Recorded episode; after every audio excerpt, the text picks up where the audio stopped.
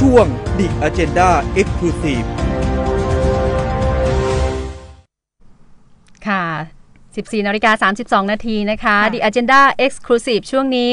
นอกจากที่ว่ามีการลดค่าไฟใช่ไหมคะคุณอุ๋ยคุณผู้ฟัง ตอนนี้เชื่อว่าหลายคนเติมน้ำมันก็สบายใจสบายกระเป๋าเนาะเออหลัก10หลัก 20 อย่างนี้ก็ดีค่ะ ก็เชื่อว่าเศรษฐกิจจะ ดีขึ้นดีวันดีคืน แต่ว่าอาจจะต้องใช้เวลาอดทนกันนิดนึงอดทนใช่ค่ะ เราจึงช่วงนี้เราจึงอยากจะมาพูดคุยในทิศทางเศรษฐกิจ แล้วก็การช่วยเหลือภาคธุรกิจผู้ประกอบการว่า ประเภทไหนควรปลดล็อกก่อนหลัง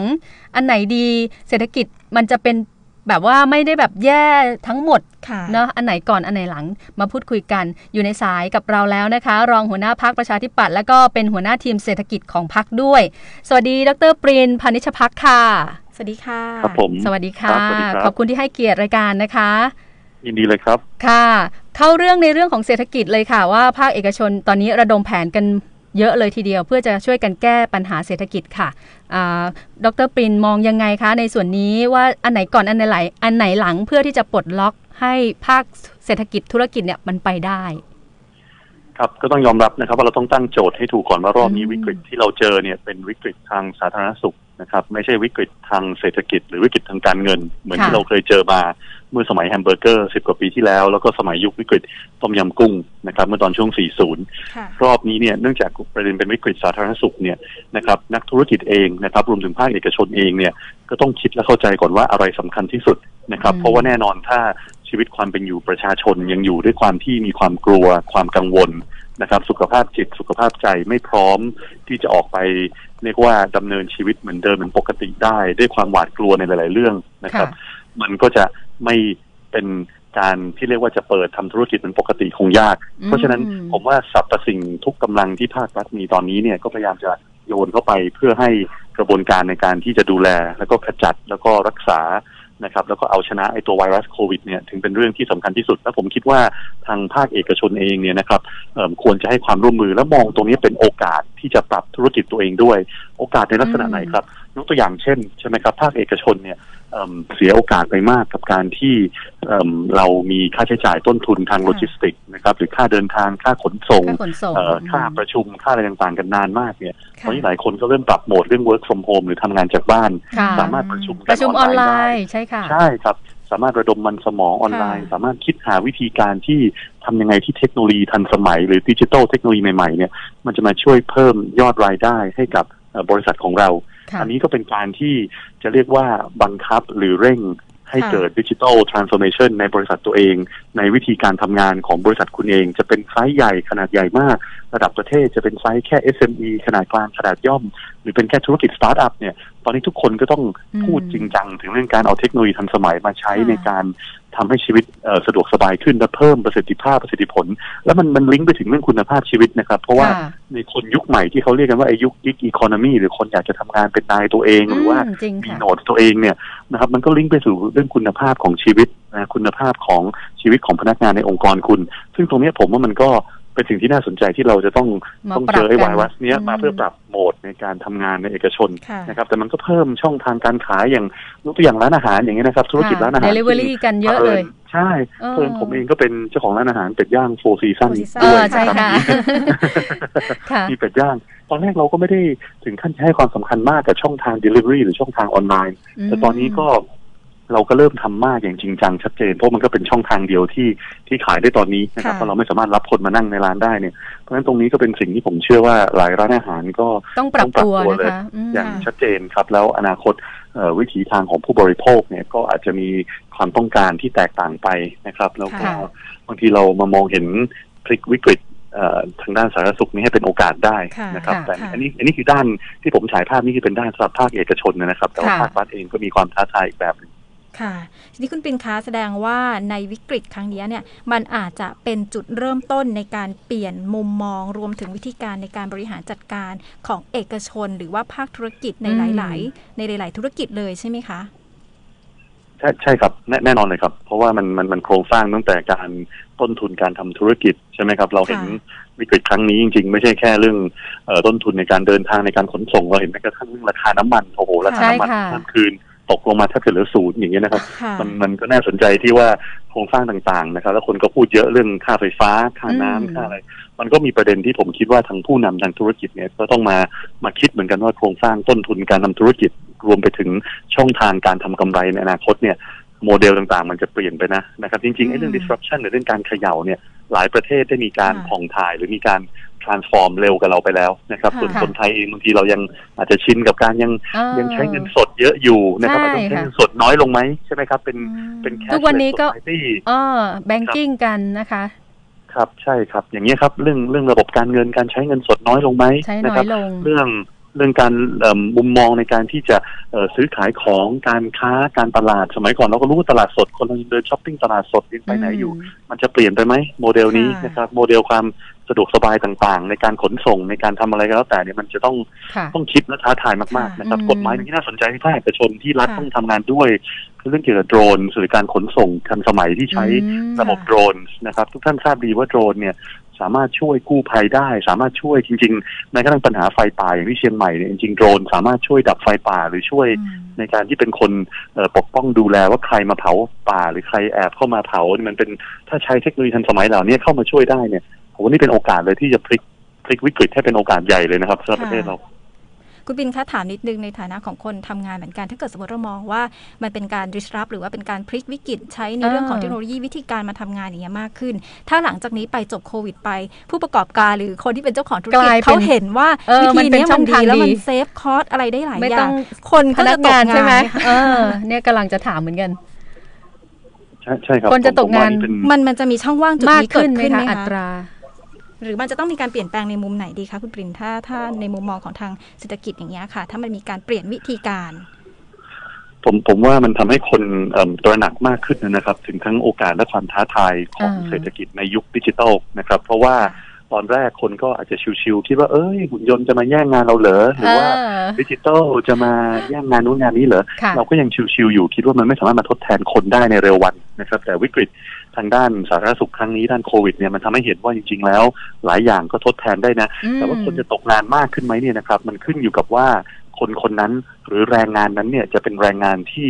ไร้ฝีมือออนะครับภาษาฝรั่งอันเขาเรีนี้ยกว่าสำคัญเอ่อ unskilled labor คืออ่าแรงงานที่ค่ะไม่มีฝีมือ skill ประเทศไทยเราเนี่ยนะครับทั้งภาคเอกชนเองและภาครัฐเนี่ยต้องเร่งที่จะสร้างพัฒนาแรงงานฝีที่มือแรงงานถูกต้องใช่ถูค่ะกต้องเลยครับ ต้องใช้โอกาสนี้ครับ ที่เราเห็นวิกฤตโควิดเนี่ยเป็นการสร้างแรงงานฝีมือนะครับอืมที่จะส่งเสริมให้ upskill มีการ training มีการให้คนใช้เทคโนโลยีทันสมัยมาเพิ่มรายได้ต่อหัวค่ะให้กับเอ่อประชาชนได้มากขึ้น ซึ่งอืมอันนี้ก็เป็นหน้าที่ทั้งภาคเอกชนและภาครัฐหรือรัฐวิสาหกิจที่ต้องร่วมกันทำไม่ใช่หน้าที่คนใดคนหนึ่ง ไม่ใช่หน้าที่ของค่ะเจ้าของธุรกิจคนเดียวหผู้รืประกอบการอรัฐอย่างเดียวอืมใช่ครับ อันนี้เป็นสิ่งที่ผมคิดว่าเรายังขาดเรื่องการที่จะ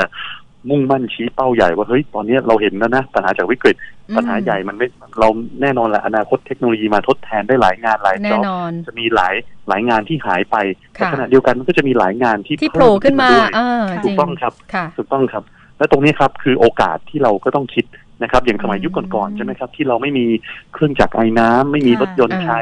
เผลอๆยุคเก่าแก่กว่านั้นไม่มีไฟฟ้าใช้นะครับ แต่พอ เริ่มมีไฟฟ้าใช้ มีเครื่องจักร มีเครื่องไอ้น้ำมีรถยนต์ค่ะมีโทรศัพท์ใช้มาเป็นโทรศัพท์มือถือ ทุกอย่างมันก็มันก็เพิ่มโอกาสขึ้นมา แต่มันก็อืม disrupt มันก็เขย่าให้บางกิจการบางงานล้มหายตายจากไปอ่าใช่ครับแต่งานใหม่ๆก็เพิ่มขึ้นมาเยอะ แล้วมันก็ทำให้ชีวิตความเป็นอยู่ประสิทธิภาพประสิทธิผลก็ดีขึ้นที่เป็นเชิง productivity ก็ดีขึ้นด้วยค่ะอันนี้คือสิ่งที่ทั้งอืมภาครัฐและภาคเอกชนต้องโฟกัสที่จะทำตรงนี้ ค่ะ แล้วในส่วนของพรรคประชาธิปัตย์เนี่ยในฐานะพรรคร่วมรัฐบาลค่ะ คุณปรินอ่าดูแลกระทรวงหลายกระทรวงนะคะทั้งพาณิชย์กระทรวงเกษตร แล้วก็กระทรวงอื่น ๆ ที่เป็นรัฐมนตรีช่วยด้วย มีการเตรียมแผนอะไรไว้บ้างแล้วคะเพื่อจะสนับสนุนรัฐบาลหลังจากวิกฤตโควิด เนี่ยค่ะ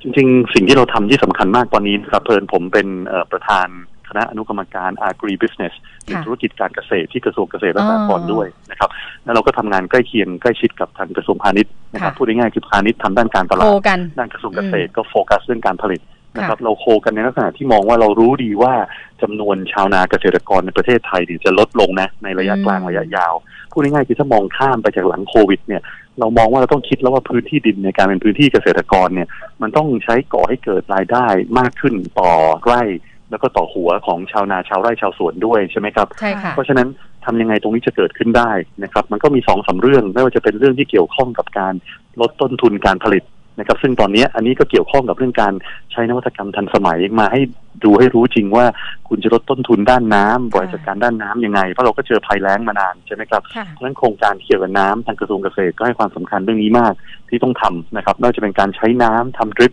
ตัวเทคโนโลยีดริปที่เราก็ดูอืมงานจากอิสราเอลมาเยอะดูงานจากหลายที่เนี่ย อันนี้ก็สำคัญค่ะการผลิตสินค้าที่โลกต้องการมากขึ้น จะเป็นสินค้าในเชิงที่ปลอดภัย เกษตรปลอดภัยเกษตรยั่งยืนอืมหรือเกษตรอินทรีย์เนี่ยนะครับเมื่อเช้านี้เองผมเพิ่งประชุมคณะทำงานด้านเกษตรอินทรีย์ซึ่งค่ะก็จะขับเคลื่อนว่าสินค้าเกษตรไทยจริง ๆ แล้วเนี่ยระยะกลางระยะยาวเนี่ยผู้คนจะหันมาป ลูกนะหันมาต้องการบริโภคเอ่ออมสินค้าเกษตรที่ปลอดภัยปลอดสารมากขึ้นเพื่อสุขภาอันนี้พก็เป็นเนาะค่ะใช่ครับเพราะฉะนั้นเทรนด์เรื่องการบริโภคอาหารเทรนด์เพื่อสุขภาพก็จะมาใช่อืมเทรนด์เรื่องการบริโภคสินค้าเกษตรที่เกี่ยวกับเอ่อความสวยความงามที่เราเห็นบางทีมังคุดล้นตลาดแต่จริงๆอ่ามังคุดเปลือกมังคุดเอาไปเอาใช้มาเป็นทำ cosmetic เป็นครีมอ่าเป็นสบู่อะไรบำรุงเอ่ยนะคะ ใช่ครับค่ะก็มีสินค้าเกษตรไทยหลายตัวที่สามารถเป็นผลิตภัณฑ์เพื่อสุขภาพเพื่อผู้สูงวัย แล้วก็เพื่อความสวยงามได้ด้วยใช่นะครับอันนี้ก็เป็นธีมใหญ่ๆ ที่ผมเอิ่มฉายภาพให้เห็นคร่าวๆว่ากระทรวงเกษตรกระทรวงพาณิชย์เนี่ยกำลังทำงานร่วมกันที่จะดูว่าจะแปรรูปสินค้าเกษตรไทย ให้เป็นเกษตรพรีเมียมอย่างยั่งยืนอืมระยะยาวได้อืมเรามีการก่อตั้งศูนย์ Agritech Business ค่ะซึ่งเป็นศูนย์นวัตกรรมทางการเกษตรนะครับเอ่อครบ ด้านนวัตกรรมทั้ง 77 จังหวัดแล้ว อันนี้ท่านอลงกรณ์พลบุตรท่านที่ปรึกษาค่ะรัฐมนตรีเกษตรได้ทำไป และผมอยู่ในคณะกรรมการชุดนี้ด้วยที่ทำอืมเรื่องนี้ เพราะฉะนั้นเราก็จะขับเคลื่อนที่เป็นศูนย์นวัตกรรมทางการเกษตรยุคใหม่เนี่ยนะครับพร้อมล้อไปกับเรื่องยัง smart farmer นะครับค่ะพูดง่ายๆคือคนรุ่นใหม่ที่เขาทำการเกษตร ที่เขาทำเนี่ยเขามีความ smart ในการใช้เทคโนโลยี มีความ smart ในการพัฒนาระบบเอ่อขนส่งโลจิสติก เรื่องการตลาดหาตลาดใหม่ หาตลาดต่างประเทศทั้งอืมออนไลน์และออฟไลน์ ใช้ทั้งออฟไลน์แล้วก็ไม่ทิ้งนะครับ อย่างค่ะใช่เมื่อวานค่ะ นี้เมื่อวานนี้เห็นข่าวท่านรองนายกจุรินทร์ไปลงพื้นที่ที่เอ่อศูนย์ห้างสรรพสินค้าเซ็นทรัลที่ Tops อ่า ที่แจ้งวัฒนะอ่า นะครับก็ไปก็ไปดูโครงการที่เราทำเรื่องพาณิชย์ลดราคาช่วยประชาชนในการค่ะ ที่เราทำออฟไลน์กับกลุ่มเซ็นทรัลแล้วก็ไม่ละเลยเรื่องออฟไลน์มเรื่องออนไลน์เราก็ประชุมกับกลุ่ม Lazada กลุ่ม Shopee กลุ่ม JD.com กลุ่ม Thailand ค่ะ Postmart เพื่อที่จะนำสินค้าเหล่านี้ครับมา ขายของสดของผลไม้ออนไลน์มากขึ้น เพราะว่าแต่ก่อนพวกบริษัทเหล่านี้เนี่ยไม่ค่อยได้ขายสินค้าเกษตรออนไลน์เท่าไหร่อืมแต่ปีนี้จะมีเยอะเลยครับ ที่ค่ะเราจะเห็นสินค้าเกษตร ซึ่งปกติเนี่ยจะต้องไปขายต่างประเทศได้ แต่เนื่องจากอ่าเอ่อความเขย่าความ disruption จากโควิดค่ะเนี่ยมันทำให้เราส่งออกไปเกาหลีใต้จีนญี่ปุ่นไม่ได้ง่ายเหมือนเดิมค่ะนะครับทำไงที่เราจะบริหารจัดการตรงนี้ในประเทศ แล้วก็กับประเทศเพื่อนบ้านเราให้ได้ดีขึ้นได้ อันนี้ค่ะจะเป็นฉายภาพสั้นๆให้ฟัง แล้วอย่าลืมกระทรวงพมนะครับกระทรวงพัฒนาสังคมและมนุษย์อ่าซึ่งพรรคประชาธิปัตย์ดูแล ซึ่งสำคัญสุดหัวใจที่เราคุยกันวันนี้ครับพัฒนาเอ่อเศรษฐกิจในยุคดิจิทัลจะต้องไม่สร้างความเหลื่อมล้ำมากขึ้นอ่าค่ะเพราะฉะนั้นจะเป็นเรื่อง agri business ธุรกิจการเกษตร จะเป็นเรื่องออนไลน์หรือออฟไลน์ค่ะทำยังไงที่เราจะพัฒนาประเทศพัฒนาสังคมและมนุษย์ไปในลักษณะทางที่ไม่สร้างความเหลื่อมล้ำมากขึ้นอืมค่ะซึ่งอันนี้ทางกระทรวงพมเข้ามาดูแลแล้วก็ ให้กับพี่น้องประชาชนไม่ว่าจะเป็นโครงการที่เรื่องโครงการคนเล่ร่อนไม่มีบ้านอ่าอยู่อาศัยใช่ค่ะโครงการที่จะมาก็ต้องทำต่อสร้างนะรายได้ตรงนี้ต้องทำครับใช่ค่ะครับค่ะ เชื่อว่าหลังจากโควิดผ่านไปแม้ว่าเอ่อสถานการณ์มันแบบว่าซาลง แต่ภาคการเมืองจะไม่มีการมาแบบเอ่อพักร่วมเอ่อมา ขบกันเองหรืออะไรอย่างนี้กันเองนะคะ เพราะว่ามันมีกระแสว่าพักร่วมรัฐบาล ประชาธิปัตย์ภูมิใจไทยอาจจะมีความไม่ลงรอยอะไรยังไงอย่างเงี้ยค่ะ คุณปรินผมผมผมคิดว่าในทุกสมัยนะครับ ทุกรัฐบาลเราเห็นค่ะมาแล้วนะครับ ว่าบางทีมันมีบางเรื่องบางอ g e n d a บางอืมอุตสาหกรรมที่อาจจะส่งผลให้มีทิศทางการกำกับนโยบาย หรือการพูดคุยกันในคอรมอที่อาจจะมีหลายมุมมองแตกต่างแนวคิดในการทำงาน ซึ่งจริงๆเป็นเรื่องปกติของการเมืองไทยที่ค่ะเป็นรัฐบาลผสมนะครับอันนี้คือความเสน่ห์ของประชาธิปไตยว่า เราก็เห็นแหละว่ามีหลากหลายความคิดไอมุมเยมเยองใช่ใช่ครับไอเดียอาจจะไม่ตรงกันครับใช่ครับผมเป็นเรื่องธรรมดาอืมที่เราก็ต้องศึกษาต้องปรับแล้วก็ไฟตูนกันไปว่าบางเรื่องมันเป็นเรื่อง ยังไงบางเรื่องกระทรวงไหนดู บางเรื่องบูรณาการได้ก็ควรจะบูรณาการร่วมกันจริงๆอย่างเรื่องที่เราคุยกันวันนี้ครับค่ะเรื่องดิจิทัลเศรษฐกิจในยุคใหม่เนี่ยจค่ะริงๆมันก็ควรจะมีการบูรณาการกันโดยที่รวบรวมหลายหน่วยงานอืมที่เกี่ยวข้องของเข้าด้วยกันแต่ละกระทรวงทบวงกรมใช่ไหมครับค่ะค่ะเพราะว่าดิจิทัลอีโคโนมีมันไม่ใช่เรื่องของกระทรวงดีอย่างเดียว หรือกระทรวงพาณิชย์หรือกระทรวงคลังหรือกกระระททรรววงงไหนศึกษาอย่างใช่เดียวค่ะมันต้องมารวมกันทำหลายเรื่องเหมือนกันดีค่ะครับก็เชื่อว่าจะ เอาประโยชน์ของประชาชนเป็นเป็นที่ที่ตั้ตั้งงไม่ใช่ค่ะเล่นการเมืองหรืออะไรยังไง เพื่อที่จะให้ประเทศชาติ รัฐบาลไปเองต่อแม้จะได้ผสมต่างๆ กี่พักก็แล้วแต่ แต่ขอให้มันไปได้นะคะ